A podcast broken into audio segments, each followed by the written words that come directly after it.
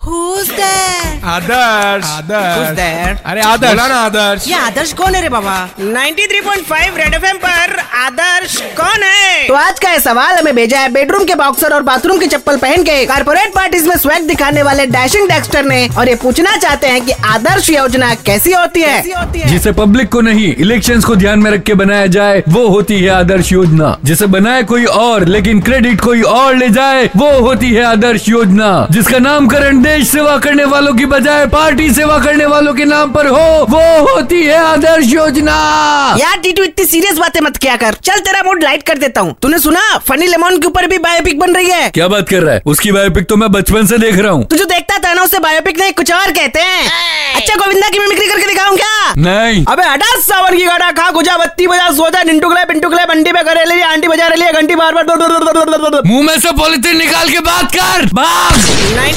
93.5 red FM पर